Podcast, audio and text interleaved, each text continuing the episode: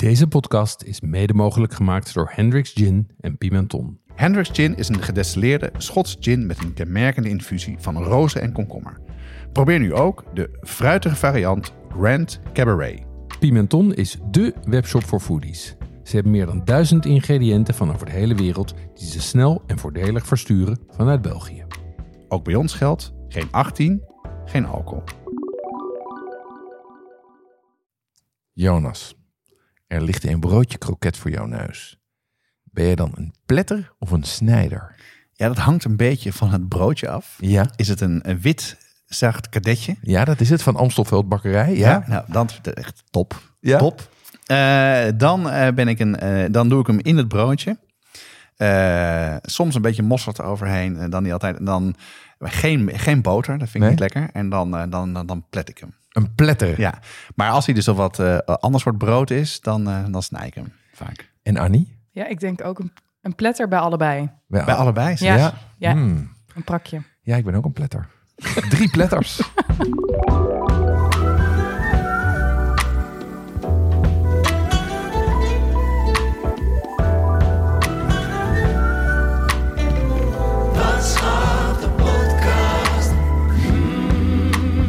En we hebben er 107 afleveringen op moeten wachten. Maar eindelijk is hij daar.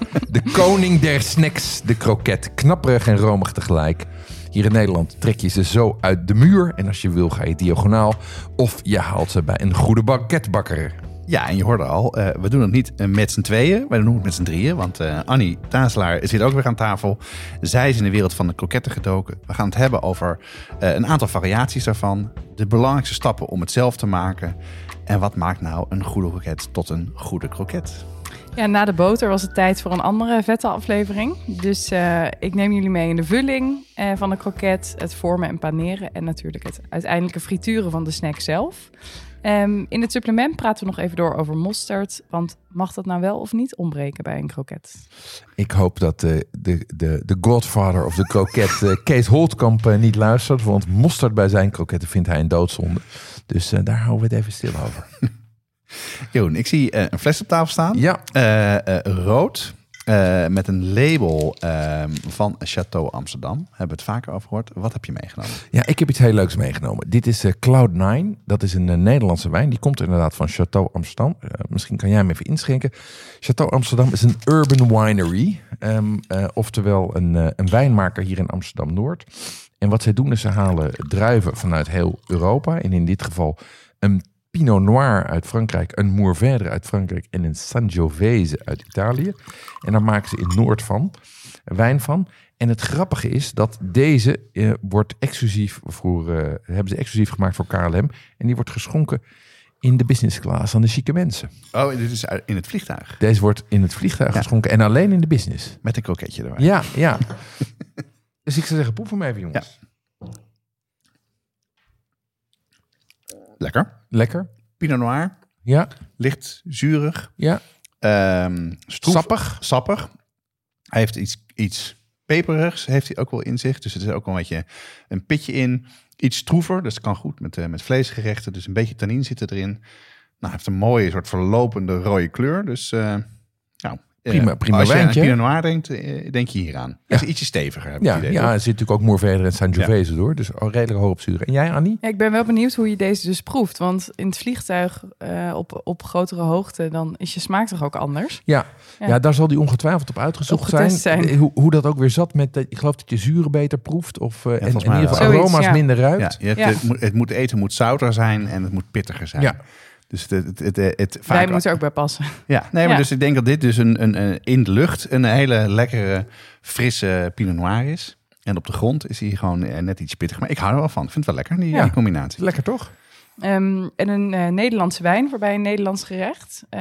Wij zitten nu niet in de business class, Jeroen. Hoe kom je aan deze fles? Ja, het grappige is, Chateau Amsterdam wordt grotendeels gefinancierd met crowdfunding. En dat doen ze met hun zogenaamde vrienden. En ik ben sinds 2020 vriend van Chateau Amsterdam. En die kunnen deze flessen dus ook krijgen. Als ik vriend wil worden, hoe werkt dat dan? Ja, dat doen ze in fundingrondes. Dus afhankelijk van of ze wel of geen kapitaal nodig hebben, doen ze een ronde met funding. De ronde van 2023 is gesloten. Okay. Maar er zijn altijd investeringsplannen en dus ook regelmatig nieuw kapitaal nodig. Op Chateau.Amsterdam kan je je aanmelden voor de vriendennieuwsbrief. En dan hoor je ook wanneer je weer vriend kan worden. Wanneer er weer ruimte is voor nieuwe vrienden. Ja, plannen hebben ze zeker. Want in Amsterdam-Noord zijn ze net begonnen met een met een restaurant waar je kan eten. En mooie ruimte. Mooi nieuw pand. Dus... Heb jij nog een mooi kookproject opgestart de laatste tijd, Jonas? Nou, ik heb niet een kookproject opgestart. Ik heb de vriezer opengemaakt. En ik had daar nog een ramenbouillon liggen. Ja. Ik had nog wat noedels in de kast zitten. En als je dat allemaal bij elkaar hebt, is het op tafel zetten van een ramen altijd heel snel te doen. Een must is altijd, voor bij mij thuis, is dat er een ramen eitje bij zit. Tuurlijk. Dat is dus een zachtgekook eitje. Het moet net zacht genoeg zijn dat je als je hem opensnijdt, dat het wel blijft lopen, maar niet helemaal eruit loopt. En dat opensnijden, dat is echt best een ding. Want je snijdt het door, het is wat kouder, hè, want het staat dan in de marinade van sojasaus. Dus dan blijft het eigeel aan je mes plakken. Ja. Het is niet mooi. En ik was een keer bij Fuku Ramen, een tijd geleden over gehad. En toen zei ik dat. Toen zag ik hem, hij heeft zo'n ijsnijder. Die ijsnijder ken je wel. Ja. Hebben vaak meerdere plakjes. Ja. En de echte ramenheads, die hebben een metaal draadje wat gespannen staat, waar ze dan een ei doorheen halen. En ik zag dat zo liggen en ik dacht, hoe kom je eraan? Wil je er eentje? Dus ik heb van hem uit Japan, en dat zal waarschijnlijk helemaal niks kosten daar, bij een ijsnijder. Maar elke keer als ik ramen maak, ben ik stikgelukkig. Want ik leg hem erin, ik duw hem naar beneden, mijn partjes komen er prachtig uit. Een ijsnijder met 1 draadje? Ja, is echt, maar ook met een vorm dat je hem in 2 kanten erin kan leggen. Het is echt fantastisch. Oh, dit is voor de ramen nerd. Je wist niet dat je het nodig had, maar... Ja. Dus elke keer, toch wel. Diep uit de la, haal ik hem weer tevoorschijn. Leuk. Moet ik ook hebben. Ja? Ja, dat heb ik al gehoord. Jacob lief aankijken. Ja, ik hoorde iemand trouwens die zei, het heet Fuku Ramen, het heet Fuku Ramen. Ja, had ik helemaal niet bedacht. Oh, is dat zo? Dat kan je er gewoon in lezen. Okay, nou goed. Dat ijsnaartje gaat aan je neus voorbij. Jongen. Ja. En verder heb ik ook nog gebakken. Geen canalees deze keer, maar gougères. Dat is iets wat ik eigenlijk best wel veel overal terug zie komen. Annie had dat laatst ook gemaakt. Ik zie het op Discord ook vaak naar voren komen. Dat zijn eigenlijk gewoon soesjes, maar dan met hartige kaas erin. Ja. Dat zijn ideale hapjes. En vaak, als je dat 1 keer gemaakt hebt, dan leg je het gewoon in de koelkast of zelfs in de vriezer. En dan kan je het zo op tafel zetten. Je maakt een soesendeeg. Nou, gewoon watermelk, boter, heel erg roeren. Van het vuur halen, eieren erbij roeren. Dat vind ik altijd een hel. Hè? Wanneer is het goed? Wanneer gaat het glans en is het klaar? Maar dat lukt eigenlijk wel altijd. Dan heb je geraspe kaas, een gruyère of een oude kaas met gruyère. Opspuiten. Als je het opspuit, moet je die puntjes even met een vinger in wat water even dichtmaken. In de oven. Heerlijk hapje. Perfect voor feestjes, maar ook gewoon lekker in het weekend als een bohapje. Jij maakt hem ook zo, Annie? Ja, ik had het laatst ook gemaakt, maar was alleen die puntjes even vergeten. Ja. Dat met water inderdaad was. Ja, en ik zit me af te vragen waar die revival vandaan komt. Maar je hebt een restaurant in Amsterdam, dat heet VR. Ja. En daar staan ze standaard op de kaart. Ergens denk ik dat dan een soort van trigger is voor veel mensen. Van, dat ga ik zelf maken. En daar maken ze met volkorenmeel, volgens mij. Oh, ja? Dan worden ze nog wat smaakvoller. Ze zijn wat platter, wat minder luchtig. En ik zag Tronelleke volgens mij ook. Petra, die maakte ze ook, maar die vulde ze volgens mij nog met een kaasmengsel. Ja, het is top. Ik had ze inderdaad ook voor een kerstdineetje gemaakt. Want ik dacht, er zal vast een groep te laat zijn. En dan heb je al even echt iets, ook als er wat wijn gedronken wordt, wat je gewoon al op tafel kan zetten. Dat was al bingo eigenlijk, los van het diner. Gougères. Ja. Ja, ik had nog met tijm en rozemarijn doorheen gedaan. Oh ja, dat is ook lekker. Ja. Nice. En jij, Jeroen, wat heb jij... Heb je nog in de keuken gestaan? Ja, ik heb zeker in de keuken gestaan. Ik heb chicken parm gemaakt. Ja, jullie weten niet wat dat is. Heb je weer een TikTok-video gezien? Vorige keer pot-au-feu. Ja. Nu iets waar ik ook denk, chicken parm. Chicken parm. Ja, dat is dus het is Amerikaans-Italiaans. Hè? Dus dat is die specifieke Italiaanse variant. Spreek mij niet meteen aan. Nee, het is hartstikke lekker. Oh, ja? Recept van Kenji Lopez-Alt. Goed teken, altijd. Zeker. Wat je doet, is je neemt kipfilet. Die paneer je met een combinatie van panko of paneermeel en parmezaanse kaas. Die frituur je, of eigenlijk shallow fry. Dus je bad je in heel veel vet. Aan de buitenkant zit die kaas al meteen. En vervolgens gaat er een dikke laag rode saus overheen, mozzarella en dan gratineren. Nou, zeg mij niet dat dat niet lekker klinkt. Maar blijft dat dan nog een beetje krokant met die saus eroverheen? Nee, maar dat hoeft dus dat ook. Dat maakt eigenlijk niet uit. Nee, dat is natuurlijk net als met Korean fried chicken. Ja. Het is wat voorheen gefrituurd was, maar wel nog dat vettige hout. Een beetje dat krokante. En ik heb dat geserveerd tussen een broodje. Dat is echt vreselijk lekker. Oh ja? Ja, dat is echt vreselijk lekker. Ja, met die malse kip, die krokante korst aan de onderkant in ieder geval nog. En dan die tomaatsaus en dan die mozzarella. Ja. Moddervet, maar feest om te eten. Een lunchbox van je dochter, of niet? Zo is het. Ja, dat is echt waar. Hè? Nou, over mijn dochter gesproken. Ik heb nog een ander mooi avontuur meegemaakt. Mijn dochter houdt nogal van kerst. En die wilde graag dit jaar een kerstdiner geven voor haar vriendinnetjes. Oh ja. Met meerdere gangen, een dresscode, the works. De dames zijn 14, 15. Maar wat ik niet op had gerekend is dat er in die leeftijdscategorie nogal wat dieetwensen zijn. Is dat zo? Nou ja, 8 kinderen. Ik weet niet of jij vaak vriendjes over de vloer hebt. Maar er zitten altijd wel een paar tussen die bepaalde dingen niet lusten. Ja, en als je die dan van 8 op elkaar legt, blijft er weinig over. Blijft er heel, heel weinig over. Oh nee, maar ik heb meestal zo. Ik heb wel als er vriendjes komen eten, dan heb ik wel het idee dat we vreemdere dingen op tafel zetten, wat ze vaak wel lekker vinden. Ja. Maar ik maak gewoon wat ik zelf wil. Ja, jouw dochter was hier de baas. Mijn dochter was hier de baas. En die had dus aan 8 vriendinnetjes gevraagd wat ze wel of niet wilden eten. Nou, dan krijg ik wel. Oh ja. Nou, vooral ook wat ze wel en niet lekker vinden. En dan als je dat op elkaar gaat leggen van 8 meisjes tussen de 14 en de 15. Dan blijft er niet zo heel veel over. Welk culinair hoogtepunt heb je gemaakt? Nou, wat ik uiteindelijk heb gedaan is wat gemengde hapjes voor. Dus weet je, toastjes met kruidenboter en tomaatjes met mozzarella en dat soort dingen. En kip, friet en boontjes als hoofdgerecht en ijs. Bingo. Ja. Heel erg kerstig. Maar het grappige is, je ziet dus dat er kinderen zijn die heel weinig eten. En tegelijkertijd op het moment dat je ze met zo'n etentje hebt, zie je ook, en dat zijn vaak weer anderen, die dat ze nogal uiteenlopen in de tafelmanieren. Er zijn mensen die heel keurigjes eten met mes en vork. Meteen helpen met afruimen en dekken en alles doen.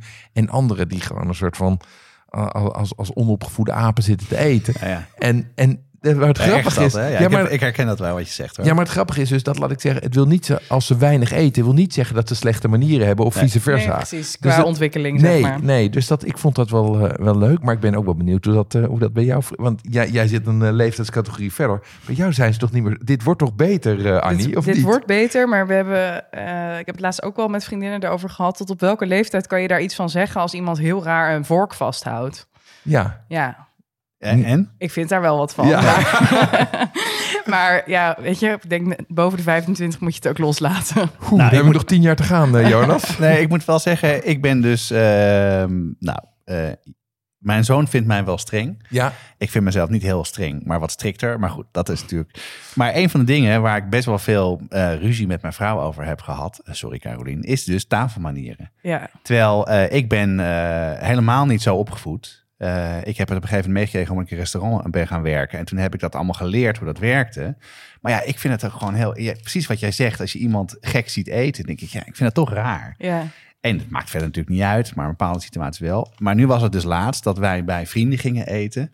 En dan zag ik dus die kinderen, precies wat jij zegt, Jeroen, dingen doen. En dan zag ik mijn zoon helemaal keurig het bestek doen. Toen dacht je... Ja, vreemde ogen dwingen hoor, dat helpt. Ja. Ja, maar en ik hoor af en toe nog de stem van mijn vader in mijn hoofd. Dat dan, als je dan per ongeluk 1 hand onder tafel... Je bent geen Amerikaan, weet je wel. Dat je dat zo kreeg. Oh ja, je bent nog wat strenger opgevoed. Zullen we maar zeggen. Ja, maar het fijn is, wat ik wel terugkrijg van onze dochter... is terwijl ze zich thuis ook niet altijd aan de tafelmanier houdt... is dat als ze eenmaal bij zijn, dat ze dan wel weten hoe het hoort en het dan dus ook doen. Dus ik ga ervan uit dat het goed komt. Doel bereikt. Dat is eigenlijk een heel andere podcast. Ja. Laten we het snel weer over eten hebben.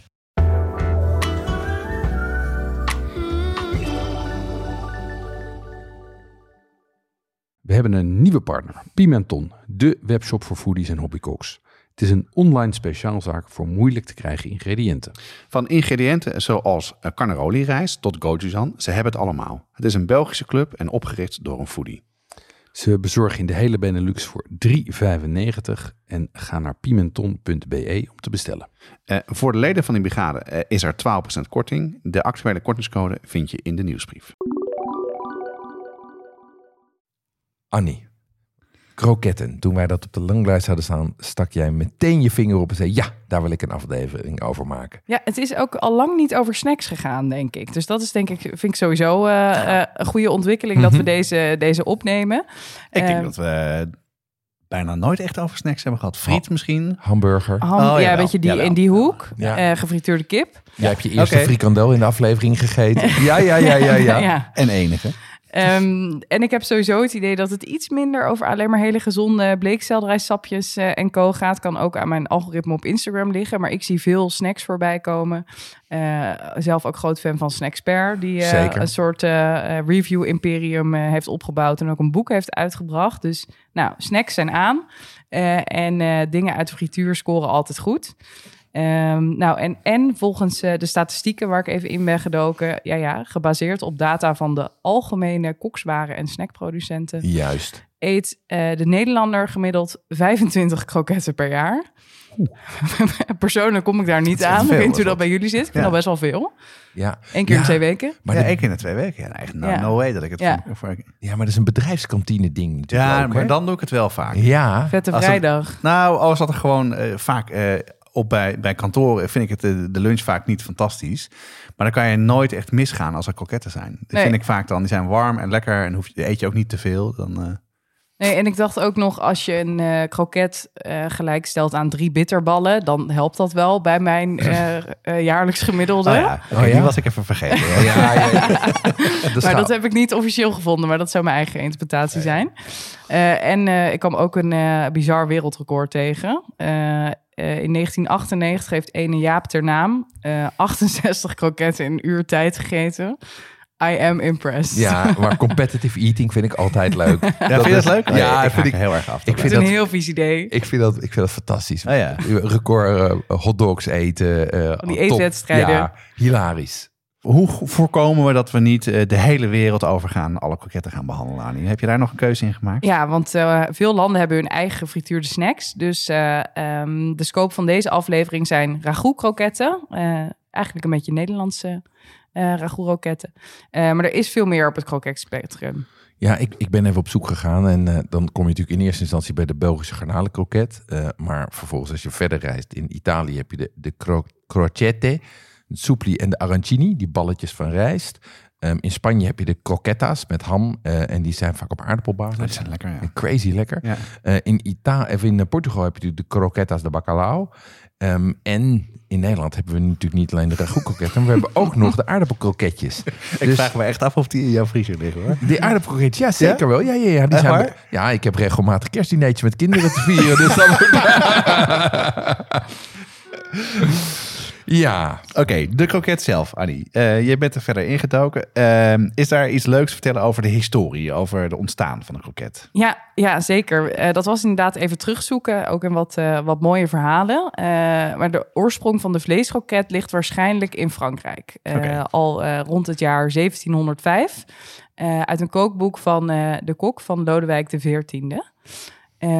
En daarin wordt ook beschreven dat die eerste kroket... eivormig was, dus misschien een soort arancini eigenlijk, een soort met een punt, gepaneerd werd en in reuzel gefrituurd werd. Dus dat deden ze toen. Ja. En als we dan het over Nederlandse kroketten of kroketrecepten gaan hebben, dan is dat een beetje in rond 1830, 1850. Ja. In het eerste gedrukte recept in het kookboek Moderne Kookkunst. Van Maria Hazenbroek. Die zal het ook... Hadden we de Fransen toen net eruit geschopt. Dus die zullen het wel hebben meegenomen. Ja, dat is toch zo? Dus zo dateert dat een beetje terug. En vanaf de 19e eeuw komen kroketten tegen... die gepaneerd worden met vers broodkruim... gebakken in boter of in reuzel. En dan was het eigenlijk een middel... ook voor restverwerking van gaar vlees. In de 20e eeuw werd het eigenlijk een soort gang in een uitgebreid menu. Wat ik nog wel een leuke ontwikkeling zou vinden. Dat je dus een kroket als een soort tussengerecht serveert. Warm tussen, prima. Ja. Voor het volgende kerstdineetje misschien van je dochter. Ik denk dat dat in goede aarde valt, hoor. Ja. Een garnalenkoket dan. Ja. Nee, gewoon een... Ja. En na de Tweede Wereldoorlog gaat het eigenlijk dus van dat tussengerecht meer naar een snack en een snackcultuur die daarbij hoort. Dat er het verkrijgbaar is in snackbars en cafetaria's en ook in restaurants. En tot ongeveer 1996 was de kroket de meest verkochte snack in Nederland. En die is nu ingehaald door de frikandel. Oh, ja. Dat is jammer. Ja. En dit is even een stukje geschiedenis over de kroket. Maar Jeroen, als ik het me goed herinner, heb jij een mooi verhaal over de maatschappelijke relevantie van kroketten. Yes. Oh ja, zeker. Ja, zeker. Ja. Nou, nee, hou je vast. Dat is wel aardig. Als we iets van 20 jaar teruggaan, of zo rond de eeuwwisseling... Toen was natuurlijk mobiele telefonie heel erg in opkomst. En de prijzen van de aanbieders van die mobiele operators... die bewogen toen verdacht gelijktijdig. Als de ene zijn prijs aanpaste, de volgende ging die meteen daarin mee. En er waren toen allerlei signalen dat ze dat afstemden. Wat natuurlijk verboden is, maar heel moeilijk aan te tonen. Het was wel duidelijk dat er regelmatig overleg was in het midden van het land. En de mededingingsautoriteiten vermoeden dat daar afstemming over de prijzen plaatsvond. Maar die was er niet bij, dus die kon daar niet achterkomen. Maar de aanbieders die zeiden toen, nou, dat kan helemaal niet. Want dat zijn bijeenkomsten van 2 of 3 man. Dus daar kunnen we dit soort strategisch belangrijke beslissingen helemaal niet nemen. Toen is de autoriteit, dus de autoriteit Consument en Markt, die toen nog de NMA heette, die is dat gaan uitpluizen. En toen bleek dat telkens 10 plus kroketten werden besteld. Dus meer dan 10 kroketten. En dat er dus meer dan 2 of 3 mensen waren. En de autoriteit Consument en Markt constateerde in zijn rapport... zoveel kroketten eten 2 of 3 mensen niet. Dat was de conclusie. En echt belangrijke argumenten. En op basis daarvan zijn er boetes tot 20 miljoen per bedrijf uitgedeeld. Ja, ja. Dus zo zie je maar weer... Een krokettenbonnetje. En sindsdien heet dat de krokettenaffaire in Telecomland. Het krokettenkartel. Ja, het krokettenkartel. Klopt. Ik vermoed in een Van der Valk hotel ergens langs de snelweg. Ja, het schijnt een van de scharrige wellnesscenter of zo te zijn geweest. waar ze niet werden herkend, dachten ze. Kroketten in de wellnesscenter, ja. Dat is al verdacht. Oké, laten we het dan hebben over hoe je ze maakt. Want dat heb jij gedaan. Hè? Je hebt er een tijd voor uitgetrokken om echt zelf kroketten thuis te maken. Ja, het was al wel weer een tijdje geleden. Ik heb tijdens corona hadden we op een moment gewoon heel veel zin in een biertje en een bitterbal. Ja, dus toen zijn we zelf bitterballen gaan maken. Dus dat was toen een lockdown projectje. De professional trekt hier wel meerdere dagen voor uit. 3 dagen als je zelf ook je bouillon wil maken. Je maakt dan op dag 1 trek je eigen bouillon die je laat afkoelen, want die heb je afgekoeld nodig in de verdere recepten. Op 1 dag maak je de ragout en die moet een hele nacht opstijven in de ijskast en dan nog een dag om de daadwerkelijke kroketten te maken. Dus een weekendproject.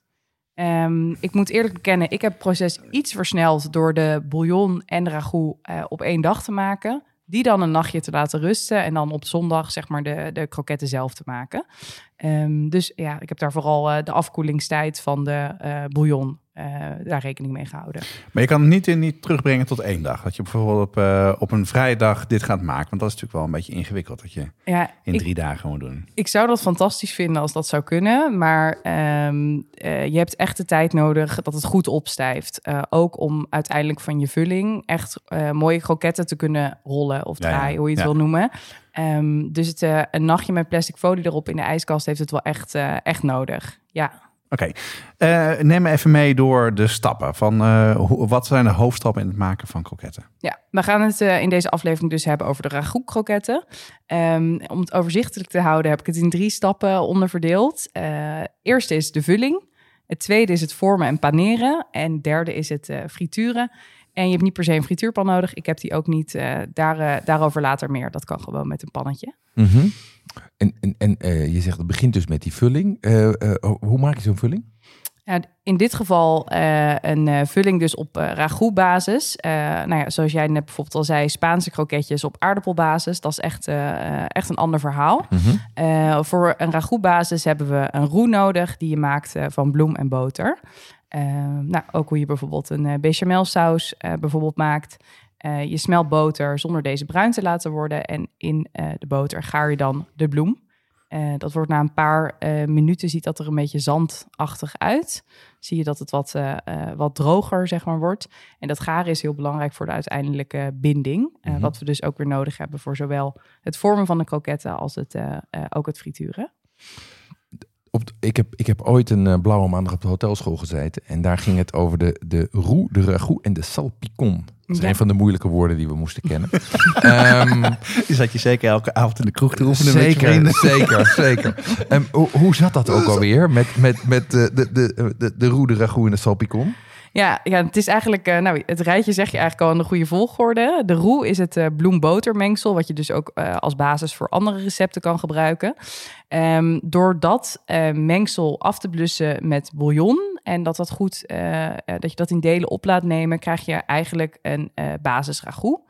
En salpicon is dan weer een stapje verder. Dat is een dikke ragout die vaak door toevoeging van ei en gelatine en eventueel wat room nog meer binding krijgt en ook romiger wordt. En dat hebben we nodig om deze kroketten te maken. En dat is dan, het wordt ook wel gewoon ragout genoemd. Salpicon is een ragout. Salpicon is dikke ragout. Een dikke ragout. Ja. Oké, goed. Ja. Binnen de ragout-kroketten, want wij beperken ons, de scope van deze aflevering is de ragout-kroketten. Heb je nog de slagerskroketten en de banketbakkerskroketten. Zullen we even beginnen met die laatste. Wat kenmerkt de banketbakkerskroket? Ja, de banketbakkerskroket is qua vorm kort en dik. Uh-huh. En niet lang en dun zoals een slagerskroket. Qua structuur, eigenlijk als je hem openbreekt, zie je al gelijk een vulling die licht is van kleur. Romig ziet het eruit, waar echt nog losse stukjes vlees ook in te herkennen zijn. Uh-huh. Dat is een belangrijk kenmerk. Met de recepten waar we het zo over gaan hebben van Holtkamp, dat zijn echt banketbakkerskroketten. Die komen ook op de website.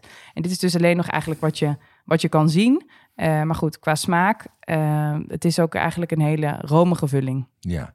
Hey, en wat is dan een slagerskroket? Want ik ken dat verschil helemaal niet. Ja, die slagerskroketten die zijn, als je ze hebben een donkerdere groe. En die hebben een vezelige vleesstructuur. Oh ja. Want slagerskroketten zijn gemaakt van stoofvlees of draadjesvlees. Ja. En wat ook belangrijk is, ik heb Kees Holtkamp er even over gevraagd te zeggen, die worden niet met de hand gerold, maar die worden met de worstvuller gemaakt. Dus je hebt zo'n worstvuller waar zo'n dikke straal aan salpicon, heb ik net geleerd, uitkomt. En die snijden ze dan gewoon met een mes die af en toe af. En dan krijg je dus zeg maar buisjes. En die worden vervolgens enkel gepaneerd met een fijnere paneermeel, waardoor je een dunnere korst krijgt. En daardoor zijn ze dus langer, dunner, zachter en vezeliger. Ja, en precies wat ik allemaal niet lekker vind. Nee. Maar ik ben echt wel, ik vind dus dat romige heel lekker en dat knapperige heel lekker. Dus ik merk al wel, als ik er eentje eet, die ik dus te vezelig en te sterk soms van smaak vind, dat is dus een slagerskroket. Okay. Ja, en volgens mij, als je het uit de muur haalt bij de Febo, heb je volgens mij de kalfskroketten, zijn volgens mij banketbakkerskroketten, zeg maar. En de rundvleeskroketten zijn de slagerskroketten. Ja. Dat is volgens mij hoe ze dat daar noemen. Ja, en bij een bitterbal zie je het ook snel als je hem zeg maar openhapt. En het is dus echt donkere, zeg maar vezeligere ragout. Dan is het slagersvariant en anders banketbakker. Wat een beetje tussen je tanden gaat zitten. Ja, de sliertjes, ja. En voor het maken van deze aflevering ben ik onder andere natuurlijk in de dikke Van Dam gedoken. Tuurlijk.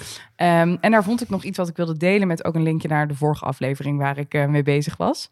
Er staat namelijk in, niemand gebruikt boter voor de ragout of salpicon. De vakman zegt, dat geeft een afwijkende smaak. Voorkeur gaat uit naar een goede, lichte, plantaardige margarine. Nou, toen dacht ik, ja, dat kan toch niet? Nee, beetje met Blue Band. Zeg maar, als je het over afwijkende smaak hebt. Maar toen gelukkig, toen ik in de recepten dook, zag ik dat Kees ook gewoon boter gebruikt. Dus ik heb niet de meest funky roomboter gebruikt, maar wel gewoon boter. Ja, nou ja, Kees vertelt dus inderdaad dat ze ook meestal werden gemaakt met Blue Band. Dat is ook waar de sector aan gewend is. Hij is overigens inmiddels alweer geswitcht van boter naar het vet van de bouillon. Want als je je bouillon zelf trekt, komt daar vet op bovendrijven. Dat vet, daar hebben we het laatst ook al over gehad. Ja, wat je bewaart in de koelkast. Ja, ik kan kroketten gaan maken, denk ik dus nu. Maar dat is dus veel lekkerder vet. Dus dat is kippenvet of rundervet. Veel smaakvoller. Ja, en dat schep je af. En dat heeft veel meer smaak. Dat gebruikt Kees dus tegenwoordig. Wat heb jij trouwens in je vulling gedaan, Annie? Ja, ik ben dus met de recepten van Holtkamp aan de slag gegaan. En ik ben, ik heb de kalfskroket gemaakt en een kaaskroket. Ja. Als je dan dat rijtje wil afmaken, moet je eigenlijk ook een garnalenkroket maken. Maar ik ben zelf allergisch, dus ik vond twee eigenlijk wel best. Ja. Maar die hoort nog in het rijtje. Ja, staat ook op de site, hè? Ja, die komt ook op de site. Dus dan kan je het hele programma kan je doen. De kalfskroket, die maak je van een kalfsbouillon die je zelf maakt. En daarin dus kleine stukjes nog herkenbaar kalfsvlees. Die bouillon heb ik gemaakt van mager kalfsvlees. En toen ik dat bij de slager ging halen, vroeg hij ook gelijk of ik kroketten ging maken. Ja? Dus dat vond ik echt top. Oh, grappig. Hij zei, heb je een recept? Ik zei van Holtkamp. Zei, nou, dan gaat dat helemaal goed komen. Wat je doet, je maakt dus een bouillon van dat magere kalfsvlees. Ja. Dat gaar je en dat laat je dan in de bouillon. Enkele uren laat je dat afkoelen. En dan snij je dat vlees, haal je eruit en snijd je in kleine stukjes. En daar kwam ik gelijk ook... in het recept, ik wilde dit ook graag goed doen. Ik ben best wel precies, maar met bakken en zo vind ik dat toch altijd wel lastig. Ik hou van freestylen en ik dacht, bij kroketten moet ik dit niet gaan doen. Want we hebben een goede binding nodig. Dus alles heeft daar natuurlijk mee te maken. Ja, je moet antwoorden te dun en dan kan je er geen kroketten van maken, toch? Precies, dus ik stond even op scherp bij deze recepten. En toen kwam ik toch iets tegen wat ik wel lastig vond. Namelijk dat er bijvoorbeeld in staat dat je het enkele uren laat afkoelen. Ja, ik word dan een beetje onzeker daarvan. Ja, hoeveel enkele? Wat is enkele uren? Ja, 2 of 9? En hoe koud moet het uiteindelijk zijn? Best wel veel variabelen. Dus ik dacht alweer, hoe gaan we dit doen? Bijvoorbeeld ook met het bouquet garni, wat je meekookt als je de bouillon eigenlijk maakt. En dat is eigenlijk een soort kruidenbeltje met verschillende soorten kruiden, wat je voor de smaak meekookt. Maar in het register van het kookboek stond bijvoorbeeld ook prei en wortel. Dacht ik, dan moet ik dat ook doen. En voor de kaaskroket ging ik een soort groentebouillon maken. Dacht ik, dat kan niet alleen met een kruidenbijltje. Dus ik was af en toe een beetje verward. Ik wilde het ook gewoon graag goed doen. Dus ik heb daar uiteindelijk mijn eigen draai aan gegeven. En dat is misschien ook alweer het leuke van zo'n recept. Ja, dat is denk ik ook de bedoeling. Dat je daar een beetje op je ervaring vertrouwt. Ja. Ja, wat ik wel benieuwd ben, gaan er ook botten in de bouillon? Nee. Oh, niet? Dat zou je toch bijna wel denken. Want als je dus veel...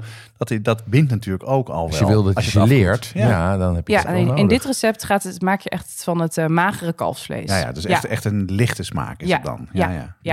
Dat zou je ook kunnen doen misschien. Ja, botten meekoken. Ja, hoef je er geen gelatine bij te doen. Goed, dat is dus... maar je bent eruit gekomen, zo te horen. Want je vriezer ligt vol. Voor de kaaskroket, die heb ik daarna gemaakt.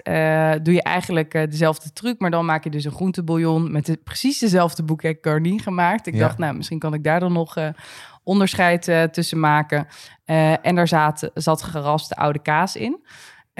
En voor de smaakmakers zat er bijvoorbeeld witte peper in, wat zout. Maar ook, mijn persoonlijk debuut, ik heb een flesje Maggi gekocht. Nice. Ja. Voor een paar druppeltjes. Ja, lekker hoor. Dat zit er ook in. In de kaaskroket. In de kaaskroket en ook in de kalfskroket. Ja. En heb je dan, wat voor een oude kaas heb je dan gebruikt? Heb je die gewoon uit een zakje gebruikt of heb je het zelf geraspt? Nee, ik heb het zelf geraspt. Ja. Ik vond bij de supermarkt een hele oude Rotterdamse kaas. Dus ik dacht, top, ga ik proberen. En die heb ik met de hand geraspt en later dus door de ragout heen gedaan. Ja, want ik kan me best voorstellen als je zo'n zakje gebruikt, dat het ook mis kan gaan. Want daar zit namelijk volgens mij zetmeel omheen of iets. Ja. Omdat anders dan het geraspte kaas niet gaat klonten in zo'n zakje. Dus dat smelt veel minder goed. Nee, dus die heb ik, dat heb ik voorkomen. Ik heb wel echt een blok zelf geraspt. Dan heb je dus... je hebt de smaakmakers heb je toegevoegd. En uiteindelijk voeg je ook zowel ei toe als geweekte gelatine. En in de kalfsragout ging ook nog wat slagroom. Niet in de kaasragout. Dit heb ik een dag laten opstijven. En dan de volgende dag was het tijd om de kroketten te rollen. En in de kaaskroketten gaat ook gelatine? Ja, gaat ook gelatine. Okay. Het is niet vegetarisch dus, hè? Nee. Ik had er laatst nog een discussie ook over. Nee. Toen we hadden een keer met het menu over een vegetarische versie.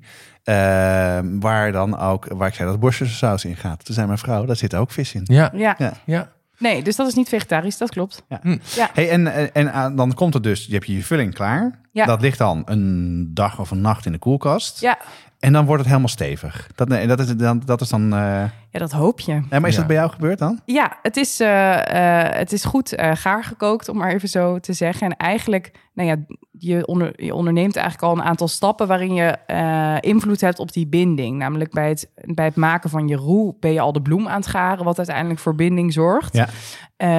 Er komt gelatine doorheen. Echt, op een gegeven moment was ik het aan het maken. En stond ook in de instructie: een gare ragout glanst en is fluweelzacht. En dat zag ik ook echt. Dus dat vind ik dan een prettig uiterlijk kenmerk om aan vast te houden. Ja. Dat ik dacht, daar kan het in elk geval niet aan liggen. Ik ben op het goede pad. Ja, ik zit op het goede pad. Dus dat vond ik heel fijn. Dat is ook de laatste stap, zeg maar. En dan zet je het in de ijskast. Ja. Dus dan is het ook out of your hands. Ja. Daar moet ik heel erg denken aan het maken van saus. Hè? Het inkoken van bouillons. En daar staat ook in het recept van rijst. Er staat, op een gegeven moment gaat het glimlachen. Echt? En dat is precies wat jij zegt. Op een gegeven moment gaat het glanzen en dan gaat het een soort van een structuur krijgen. Ja. Dus dat is wel fijn dat... Oké, dus de ragout of de salpicon is klaar. Die is lekker goed afgekoeld, die is stevig. Dan kom je bij de laatste stap. Hoe ga je dan verder? Ja, dus dan bij het vormen en paneren. En de banketbakkerskroketten zijn kort en dik. Dus die vorm, daar ging ik voor. Ik heb nog gegoogeld, hoe lang is een Holtkamp kroket? Maar daar kwam helaas geen enkele hit. Had ik even aan jou moeten vragen van je verjaardagsvoorraad. Ja, die zijn kleiner. In de vriezer? Dat zijn kleintjes. Nou. Dat zijn kleintjes. Ja. In het recept staat schepbollen van ongeveer 75 gram. Ik had ook op internet gelezen, probeer al een soort mooie gelijkmatige gladde bolletjes te scheppen. Okay. Dat lukte een beetje. En met ijslepel? IJslepeltang gebruikt? Nee, want ik had geen ijslepel. Dan weten wij wat je voor je verjaardag hebt. Ik had die dus laatst gekocht voor de oliebollen. Ja, dus, ik ook. Ik kwam naar mij binnenlopen en vraag: oh, die wil ik al zo lang. Dus die staat inderdaad nu dus op de gadgetlijst. Ja. Maar ik heb met een grote lepel eigenlijk uit die bak zo eigenlijk ook hoe je ook een ijsbolletje zou scheppen. Een beetje geschraapt. Getrokken. Een beetje, ja. En na 3 weet je ook wel ongeveer hoe ze eruit zien als ze 75 gram zijn. Dat vind ik altijd fijn als je dan op de weegschaal legt en 74 of 76. Heb je ze ook allemaal gewogen? Ja, ik heb ze allemaal gewogen. Ja, dat vind ik heel fijn. Ja. Ik probeerde dus wel bij het scheppen dat je al zo min mogelijk scheurtjes en dingetjes hebt. Want anders kunnen de kroketten gaan lekken tijdens het frituren. En dat willen we natuurlijk niet. Ja, en zeker bij dat risico bestaat bij alle kroketten. Maar zeker bij kaaskroketten is dat echt een behoorlijk een groot risico. Die zijn echt gedoemd om te lekken. Ja, vertel ik zo meer over. Ja, precies. Maar dus dan wil je dus voorkomen dat de vulling, dat openingen in zitten of scheurtjes in komen. Zodat daarna niet het paneren goed aan vast kan blijven plakken. Precies, dat je dus een soort hobbels zeg maar daarin krijgt. Want je wil uiteindelijk, die korst moet natuurlijk uiteindelijk ook egaal worden. Ja, dus dat zit al ook in dat proces. In het alleen het scheppen probeer ik daarop te letten. Ik kan me goed voorstellen dat als je dan je hebt ze vast, dat je het vastpakt, dat je met je vingers erin knijpt, dat er dan gaatjes in komen. Precies, dat is qua vorm. Ja. En wat mij verbaasde, de kaasragout kon ik makkelijker in dat opzicht scheppen dan de kalfsragout. Ja. Oh ja? Ja. Oh. Ik heb ze direct na elkaar gemaakt met ook precies dezelfde ingrediënten. Ik dacht, misschien heb ik nog aan gelatine. Omdat je volgens mij 6 gram nodig had. Mijn weegschaal doet gewoon hele grammen en niet nog achter de komma. Dus ik dacht, kan ik daar nog in gevarieerd hebben? Maar uiteindelijk was die kaasragout, kon ik dus beter scheppen dan de kalfsragout. Mm. Ja. Maar dan snap ik ook ineens waarom die slagers dat dus gewoon met zo'n worstenvuller doen. Dan hoef je niet te klieren met schroepen. Dan kan je gewoon en dan wordt die ook egaal. Ja, wordt die mooi egaal. Dus dat snap ik dan wel weer. Ja. Ja. En dat zou hier niet mee lukken. Want dan die vorm houdt het niet, toch? Als je het eruit... Ik weet niet wat er gebeurt als je deze ragout in een worstenvuller doet. Ik denk dat je dan een enorme rommel krijgt. Godlastering. Ik ga het misschien wel proberen. Ja, toch? Ja. Een goed idee. Maar goed, maar dan hebben we dus die balletjes en dan? Dan is het tijd voor de paneerstraat. Love it. Ja, à l'anglaise. Zeker. Dus bloemei paneermeel. Wat je dan doet, je zet 3 bakken klaar. En je hebt dan je bol ragout. En die rol je eerst door het fijne paneermeel tot een kroketje. Nou, dat las ik. Toen dacht ik, nou, dat is makkelijk. Maar toen was ik dat aan het doen, dacht ik, nou, zo makkelijk is dat niet per se. Om die vorm dan ook gelijk goed te krijgen. Want... Ik vermoed dat je die bol maakt, dat je hem erin legt, dat je de druk op uitvoert. En dat met het drukken dat het dan... dat hij wat breder wordt eigenlijk. Dat het meer een worstje wordt. En ook goed aan de zijkantjes. Want hij moet helemaal rondom gepaneerd zijn. Dan ga je naar bak 2. En daar zit ei in. Maar in dit geval... eiwitten, losgeklopt met een beetje bloem. Daar hou je hem goed doorheen. En dan komen ze in de derde bak... en daar ligt grof paneermeel in dit geval.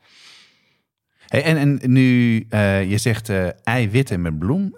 Dat moet je even uitleggen. Weet je waarom dat gebeurt of niet? Alleen de eiwitten. Nou, eiwitten en de bloem er doorheen ook. Ja. Dat is voor mij... Kijk, ik denk dat die eiwitten... Maar dit is de theorie. Ik denk dat die eiwitten vooral beter hechten dan het eigeel. En er kan nog iets meespelen. En dat is dat je natuurlijk vaak in de bakkerij eiwitten over hebt. Want die eigele, die gebruik je in al je vanillesaus en dat soort dingen. Dus het zou ook gewoon praktisch ingegeven kunnen zijn dat het zo is ontstaan. Nou, ik weet wel dat Kees, dat heb ik al onthouden van aan een andere keer. Ik weet niet precies meer waarom, maar wel dat hij specifiek zei... ik gebruik eiwitten, maar wat doet de bloem dan? Dat bindt het dan meer? Nee, je maakt bijna een soort beetje lijmachtig slurry. Wordt het ervan. Ja, de slurry die je krijgt. En vandaar misschien ook die harde krokante korst die daar dan in zit. Okay. Ja, en wat lichter, omdat je de eidooier dus niet gebruikt. Dus echt... alleen eiwitten, maar door de ragout ging bijvoorbeeld een eidooier. Dus dan kan je bewaar vooral je eiwit als je op dag 1 je eieren aan het splitsen bent. Want die heb je de volgende dag gewoon nodig. Ja, dat kan heel goed praktisch ingegeven zijn. Ja. Over paneermeel gesproken trouwens. Kees, die maakt zijn paneermeel zelf. En wat hij doet, is heeft hij ons wel eens verteld. Hij neemt wit brood, daar snijdt hij de korst van af. Vervolgens roostert hij het in de oven. En dan gaat hij met een deegroller doorheen, tot het mooi fijn is. En vervolgens zeeft hij het uit in grof en fijn. Zodat je eerst met de fijne kan gaan rollen en daarna met de grove. Ik heb dat, toen hij dat vertelde, ben ik dat zelf gaan doen. Ik doe dat met mijn zierdesembrood. En ik moet zeggen dat heel fijn paneermeel geeft. Ja, alleen het is wel keihard. Ja, je zeeft het ook echt, hè? Dus hij gooit het in de zeef. Dan komt het fijn en komt het er meteen goed uit. En dan de rest van je haal je over. Heb jij dat ook gedaan? Nee, dat heb ik niet gedaan. Nee? Dat kan je inderdaad doen. Maar ik dacht, ik ben eigenlijk ook wel benieuwd. Laat ik even experimenteren. Als je voor de eerste bak fijn paneermeel gebruikt... wat je gewoon in de supermarkt kan kopen. En voor de buitenste laag... panko, een grote zak, om te testen of dat ook een mooie korst geeft. En gaf dat een goed resultaat? Ja, ik vond van wel. Ja. Ik vind dat het altijd wel lastig is om een beetje die sweet spot te zoeken tussen wanneer het... Want als het te fijn is, dan krijg je een taai korstje. Hè?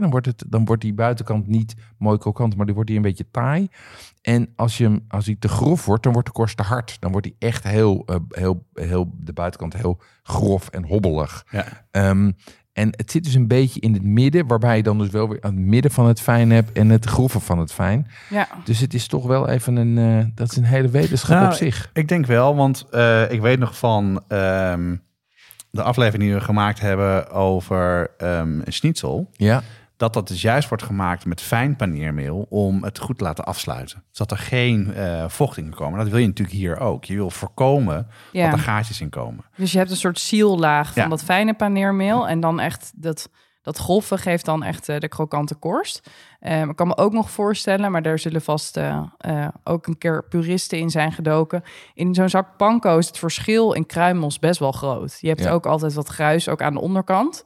Misschien als je panko zeeft, dat je daar ook nog onderscheid in hebt. Dat je dan voor de buitenlaag gebruikt. Ik zou panko op een werkblad doen, met een deegrol eroverheen gaan. Dat zeven, dan kom je waarschijnlijk heel dicht in de buurt. Ja. En dan zeven van verschillende grootheid. Ja, dan heb je 3 keer. 7-3 en 7-7. En dan, dat kun je ook nog proberen. Ik ben benieuwd, als iemand dit uitprobeert, laat het vooral weten. Ja, maar ik weet wel, dit maakt wel het verschil... in de buitenkant van de korst, zeker van de hotdog kroketten. Ja. Kees heeft hier lang op geëxperimenteerd. Is er heel specifiek over. Dus ik zou het zeker zo doen. Ja, en wat nog belangrijk is, maar dat is natuurlijk bij elke paneerstraat zo... dat je een droge en een natte hand houdt. Daar was ik natuurlijk aan het begin weer even mee in de war. Dus toen had ik een soort panko mini kroketten aan mijn vingers hangen. 1 hand droog, 1 hand nat. En dan door de bakjes. Altijd bij het frituren. En ook als je knijpers gebruikt, een natte en een droge knijper. Ja. Ook, ah, ja. Links, bij mij is dat het links nat, rechts droog. Maar goed, dat zijn de kleine details voor de mensen thuis. Anyway. Ja, of wat je ook kan doen, maar dat gaan we echt heel erg in de zijstraat. Maar als je bijvoorbeeld, kan je prikkertjes gebruiken om het vlees om te draaien. Oh ja. En dan gewoon satéprikkers. Die zijn er ook heel goed voor. Maar niet met kroketten, want die vallen eraf. Precies, en dan krijg je een gaatje. Goed, dan is het tijd voor de derde stap. Het frituren van de kroketten. Ja, dat kan met een frituurpan, maar ik had dat niet. Dus ik heb een klein pannetje met een thermometer gebruikt. Ik heb één pannetje waar gewoon fijn 1 liter olie in past. 1 zo'n grote fles zonnebloemolie. En dan kon ik daar 2 kroketten, misschien ook wel 3, in frituren. Met een thermometer. En die had ik met ducttape even aan de stang, aan het handvat van de pan vastgeplakt. Ja. Want anders zakte die tegen de bodem. En daar is natuurlijk heter. Dus ik had hem zo geplakt dat hij zeg maar in het midden van de pan de temperatuur meten. En dan aan de zijkant kon je dan zo die kroketjes zo leggen. Dus dat was eigenlijk, werkte dat echt perfect. De ongebakken kroketten kan je 2 maanden in de diepvries bewaren. Dat is mooi, want mijn vriesdaden ligt vol. Je hebt er gelukkig een paar opgehaald, Jeroen. Maar ik heb nog best wel wat kroketten ook liggen van deze batch koken. En de niet ingevroren kroketten, die frituur je op 180 graden. Oké. Ja, en ging dan, dat goed? Ja, dat ging bij de kalfskroketten briljant. En bij de kaaskroketten zei mijn huisgenoot wat grappig. Hij drijft heel snel. En toen was de ene aan de onderkant een soort kaasbrei eruit gelopen. Dus die heb ik heel snel uit de frituur of uit mijn pannetje geschept. Om te voorkomen dat er een soort kaaskoek in mijn frituurpannetje kwam. Ja, en dan moet je er best wel oppassen. Want dan kan het best wel ontploffen. Ja, dus dat was... die ging minder. Bij de kalfskroketten ging het gelijk goed. Wat ik later nog als tip tegenkwam... is om de kroketten, als je ze net vers hebt gemaakt, een uurtje te laten aanvriezen. Dat vermindert dan de kans op barst, omdat de buitenkant eigenlijk wat steviger is. Slim. Dus dat had misschien geholpen bij mijn kaaskroket-ontploffing. Maar Jeroen, jij kwam even langs om wat kroketten op te halen bij mij vorige week. Die heb jij daar in de vriezer gedaan. Ja. Hoe ging dat frituren? Want dat heb ik nog niet geprobeerd. Nou, laat ik vooropstellen, de smaak was top van ze. Van allebei. Ik had zowel de kalf als de kaaskroket. Frituren was even zoeken. Want je had gezegd, doe 3 minuten voor de kaas en 4 minuten voor de kalf. Ja, dat stond dus in het kookboek, in het recept. Nou, ja. En ze kwamen bij mij uit de vriezer. Nou, ik heb je net een foto laten zien. Die eerste kaaskroket die ze had, die had nog een bevroren hart. Ja. Zeg maar, dat was een soort van omelet Sibérien, hartige omelet Sibérien met kaasijs in het midden. Dat vind ik altijd echt, dat als je zo een keer in het café bestelt, dat je dat krijgt, dat is mijn allergrootste teleurstelling. Dat is. Dus wat ik heb gedaan, is ik ben wat langer en wat korter gegaan. Dus ik heb 7 minuten gefrituurd uiteindelijk op 170 graden. Want ik dacht, lager, op 100, want ik dacht dat ik het op 180 doe, dan verbranden ze. En dat ging goed. Maar ook bij mij barstte de kaas een klein beetje open. Maar dat schijnt te komen doordat de kaas uitzet. Dat kan ik me herinneren van een eerdere aflevering. Nee, dat klopt. Dat dus het zou kunnen zijn dat zelfs die kaas die jij hebt gebruikt, dat die nog niet oud genoeg was. Nee, dat zou kunnen. Dat was het, hè? Want oude kaas, dat smelt minder snel en het zelt wat minder uit. Dat zet minder uit. Ja, er zit minder vocht in en dat gaat natuurlijk. Was hij nog zacht, zeg maar, jouw kaas? Of was hij brokkel? Hij brokkelde wel een beetje bij het raspen. Oké, je schijnt echt brokkelniveau te moeten hebben. Helemaal full-on, 6 jaar oude brokkelkaas is het beste. Dus misschien dat het was. Het kan natuurlijk ook zijn dat het toch ergens in het, ondanks het zorgvuldige vormproces, toch ergens een barstje of een hoekje in was gekomen. Dat zou kunnen, maar jij had geen ontploffing. Ik had geen ontploffing. Okay. Ik heb me gewoon er snel eruit gevist en opgegeten. En die was heerlijk. Dus, ik heb kroketten van Holtkamp zelf in de vriezer liggen. En daar staat op dat als je ze bevroren in de pan gooit... geen voorkeur van Kees, had ik al begrepen. Maar dat is dan, in dit geval stond er 5 of 6 minuten... en 5 minuten op 175 graden. Oh ja. En 3 minuten als we niet bevroren zijn op 180 graden. Dus misschien dat daar het verschil in zit. Dat in het recept staat, er vanuit wordt gegaan. Die hebben ze vers gemaakt, dus dan ga je ze meteen maken. Ja, daar richten ze het ook op hoor. Nou, maar ik was benieuwd hoe het zou zijn als je ze inderdaad uit de vriezer doet. En dan heb je dus ook nog onderscheid van... ik vries ze in en ik doe ze bevroren in de frituurpan... of ik haal ze uit de vriezer, laat ze ontdooien en bak ze dan weer af. Misschien wel goed om het even aan het recept onderaan even als noot toe te voegen. altijd met dit soort dingen. Hè? Jij zei al weekendproject. Ik zag al wat foto's op Instagram van jou met de boodschappen. Ik heb het niet vaak gemaakt. Mijn vader houdt er heel erg van om het zelf te maken. Als ik bij hem op vakantie ben, dan doen we dat wel vaak. Vind je het de moeite waard? Dat is natuurlijk de vraag. Het is leuk om mee te maken hoe je het maakt en wat er allemaal ingaat en het goed te begrijpen. Maar ga je het nog veel vaker maken, Annie? Nou, ik heb niet zo'n gigantische vriezer. Dus ik denk als hierin ook wel een beetje de kracht van de voorraad zit. Dat als je dit doet, het kost inderdaad best wel wat tijd. Het is leuk om te doen. Best wel technisch met je ragout ben je natuurlijk bezig. Dus dat is een leuk project. Alleen, daarom was ik blij dat Jeroen ook snel langskwam. Ik heb niet echt ruimte in mijn vriezer om 20 kroketten te bewaren. Want dan kan er geen brood meer bij. En omdat helemaal ook die paneerstraat ook... heb je best wel wat voor nodig. En eigenlijk daarna... die panko kan je wel bewaren, maar eigenlijk ook niet. Die panko kan je eigenlijk niet bewaren, want je hebt daar doorheen gerold met ei, Dus ik denk, als je het doet... Doe dan gelijk bijvoorbeeld dus de kalfskroketten en de kaaskroketten. Of als je echt er zin in hebt, ook de garnalenkroketten. Dan heb je gewoon 1 keer de investering in de hele setup en de tijd die je doet. En dan haal je wel zo een eigen gemaakte kroket uit de vriezer. Ja. En dat is natuurlijk wel heel leuk. Of gewoon al je vrienden en vriendinnen uitnodigen. En voor een frituurfeest. Ja, een friettafel. Ja. En ik was dus nog een beetje aan het puzzelen met hoe moet ik het nou doen met de tijd en met die bouillon ook laten afkoelen. Maar het was dat weekend echt heel koud, dus ik had het gewoon op het balkon gezet. Ja, en daar moet je ook ruimte voor hebben om het eventueel in je koelkast kunnen zetten. Precies, dus daar zitten wel wat dingetjes aan. Je moet er planningstechnisch even over nadenken, maar ik vond het heel leuk. En ik had echt wel een soort van... happiness toen die ragout zo heel mooi glansde... dat ik dacht, dit gaat volgens mij helemaal goed. Ik was toen daar zo mee bezig... dat ik in de kaasragout wel de peterselie was vergeten. Dus er zaten geen groene dingetjes in. Maar ik weet niet of je het hebt gemist, hè, Jeroen? Ik heb ze niet gemist. Nee, en het zijn natuurlijk wel ook de dingen... waar je wel echt indruk mee kan maken. Hè? Ja. Ik bedoel, als je zegt zelfgemaakte kroketten... dat is natuurlijk toch wel een soort van... een niveau van verfijning... Wat denk ik mensen heel leuk vinden. En je kan natuurlijk zelf sturen op de smaak. Dat is de echte winst. En het is gewoon heel erg lekker. En zeker deze zijn heel erg lekker. Dus mensen vinden het vaak heerlijk. En dat weet ik dus bij mijn vader. Dan zijn we vaak met meerdere mensen daar. Dat is gewoon zo op. Ja. Meteen op. Ja, en wat ik ook leuk vind... Het valt en staat natuurlijk eigenlijk ook bij de smaak van de vulling uiteindelijk. En soms maak je een recept en dan kan je eigenlijk... bijvoorbeeld met rauwvlees nog werkt... dat je niet echt even snel een hapje neemt van die vulling... Nou, nu was die ragout een soort van ready to go. Stond in mijn bakken. Vershoutfolie daarnaast om ze af te dekken.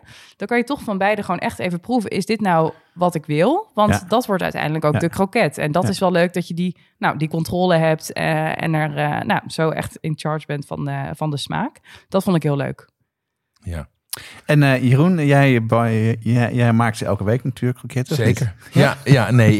Ik heb volgens mij heb ik ze nog nooit gemaakt. Heb je ze nog nooit gemaakt? Nee, volgens mij heb ik nog nooit kroketten gemaakt. Nee, wel hamkroketten. Ik wil het wel graag. Van de Spaanse kroket heb ik wel eens gemaakt. En aardappelkroket heb ik geloof ik ook wel eens gemaakt. Maar hoe kom jij aan je krokettenfix dan? Ja, eigenlijk eet ik ze alleen buiten de deur.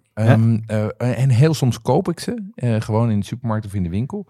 En wat ook wel boeiend is, want dat weten heel veel mensen niet... maar dat inmiddels komen alle grote krokettenmerken uit één fabriek. De firma Van Geloven in Tilburg. Die hebben Mora, Van Dobben, Kwekkeboom, Swinkels... en de meeste snackbarmerken komen allemaal uit die ene fabriek... Ook dit we hadden het aan het begin even over de mededingingsautoriteit. Die heeft hier ook al naar gekeken. Oh ja? Zo echt over krokettenkarton gesproken. Dat is hier. Echt, ja.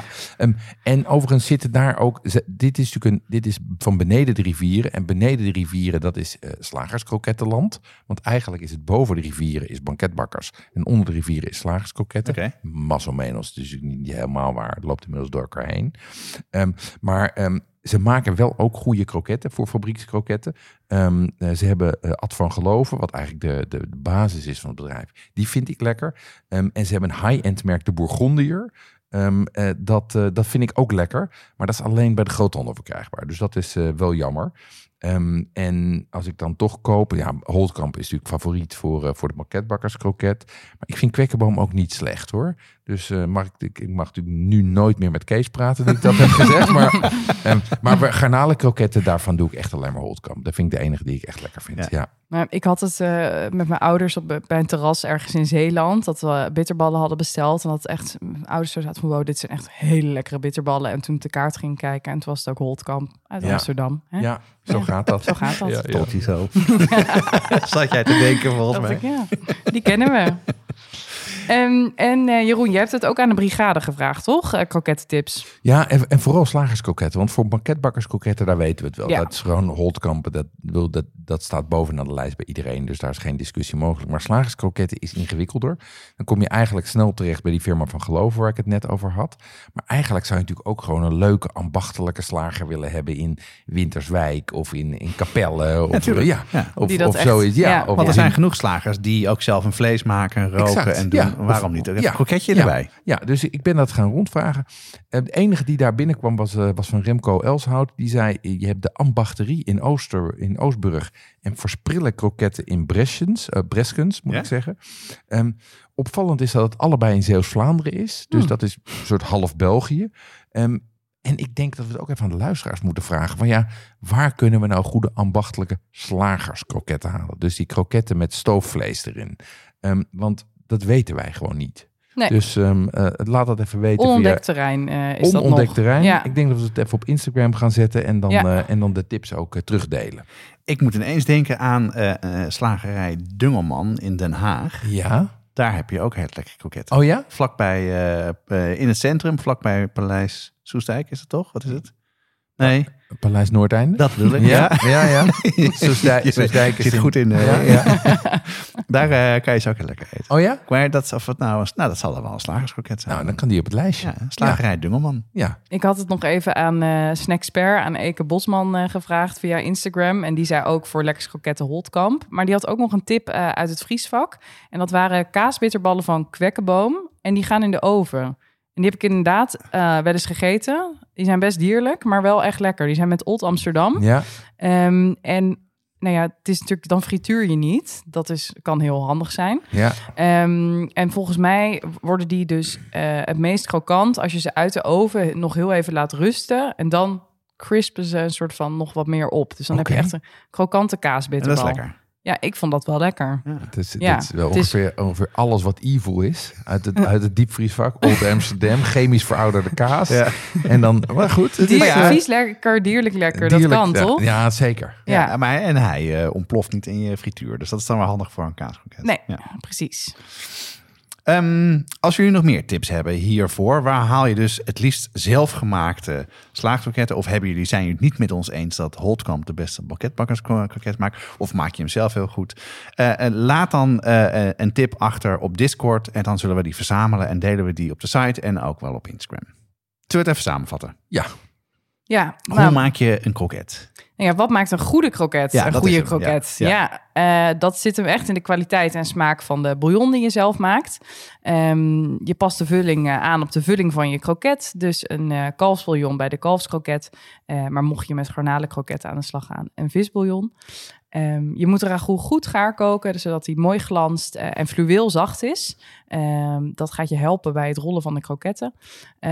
Zorg dat je vulling goed op smaak is en maak daarna een mooi krokant laagje. Het liefst dubbel gepaneerd met zowel grof als fijn paneermeel. Ja, en er kan natuurlijk het nodige misgaan. Vooral bij het frituren. Doe dat zorgvuldig. Ook zeker bij de kaaskroket, want die kan snel barsten. Aanvriezen is een tip die net al even langs kwam. Vriezen is sowieso handig, want eigenlijk kroketten is best veel werk. Kost je toch een paar dagen en je moet die hele paneerstraat uitzetten. Dus maak meteen een dubbele portie. Vries ze in voor later gebruik of dus een uurtje om te voorkomen dat ze openbarsten. En ik denk dat je ook kan gaan experimenteren met verschillende smaken. dacht net al, volgens mij moet er een kaaskroket met gochujang. Is dat ook een heel goed idee? Ik denk al, wanneer komt u weer? Ja, ik ga toch wel eens kijken of wat er gebeurt als je dus een bouillon maakt die wat hoger op calorigeen is, maar ook wat meer botten bij zitten. Ja. Ja. Dus of dat wordt natuurlijk zelfs stevig van smaak. Dat is natuurlijk minder in een fluweelzachte banketbakkerskroket. Maar dat moet ook, nou goed. Wat dat betreft is ook als je hem een keer gemaakt hebt, kan je volgens mij prima ook een beetje soort tunen om hem lekker te krijgen. Ja, experimenteren. Ja. En het laatste punt natuurlijk nog. Neem de tijd voor het maken en het afkoelen van je vulling. Want dat komt de kwaliteit van de kroket ten goede. Voor de luisteraars van de gratis podcast zit het erop voor deze aflevering. Voor de brigade gaan we nog even door met het supplement. In het supplement praten we door over mosterd. Wat is dat precies? Wat voor soorten zijn er nou allemaal? En eet je het nou wel of niet bij een kroket? Als je ook lid wil worden van de brigade, ga dan naar petjeaf.com/waterschapdepodcast en meld je aan. Ja, hiermee zijn we aan het einde van de aflevering gekomen. Deze podcast wordt gemaakt door Jonas Nouwen en Jeroen Doucet.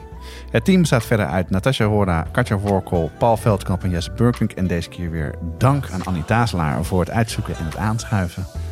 De muziek is gecomponeerd door Nico Brands en Ton Dijkman en uitgevoerd door Mel en Vintage Future. Tot de volgende keer. Tot de volgende keer. Tot de volgende keer. That's half the podcast.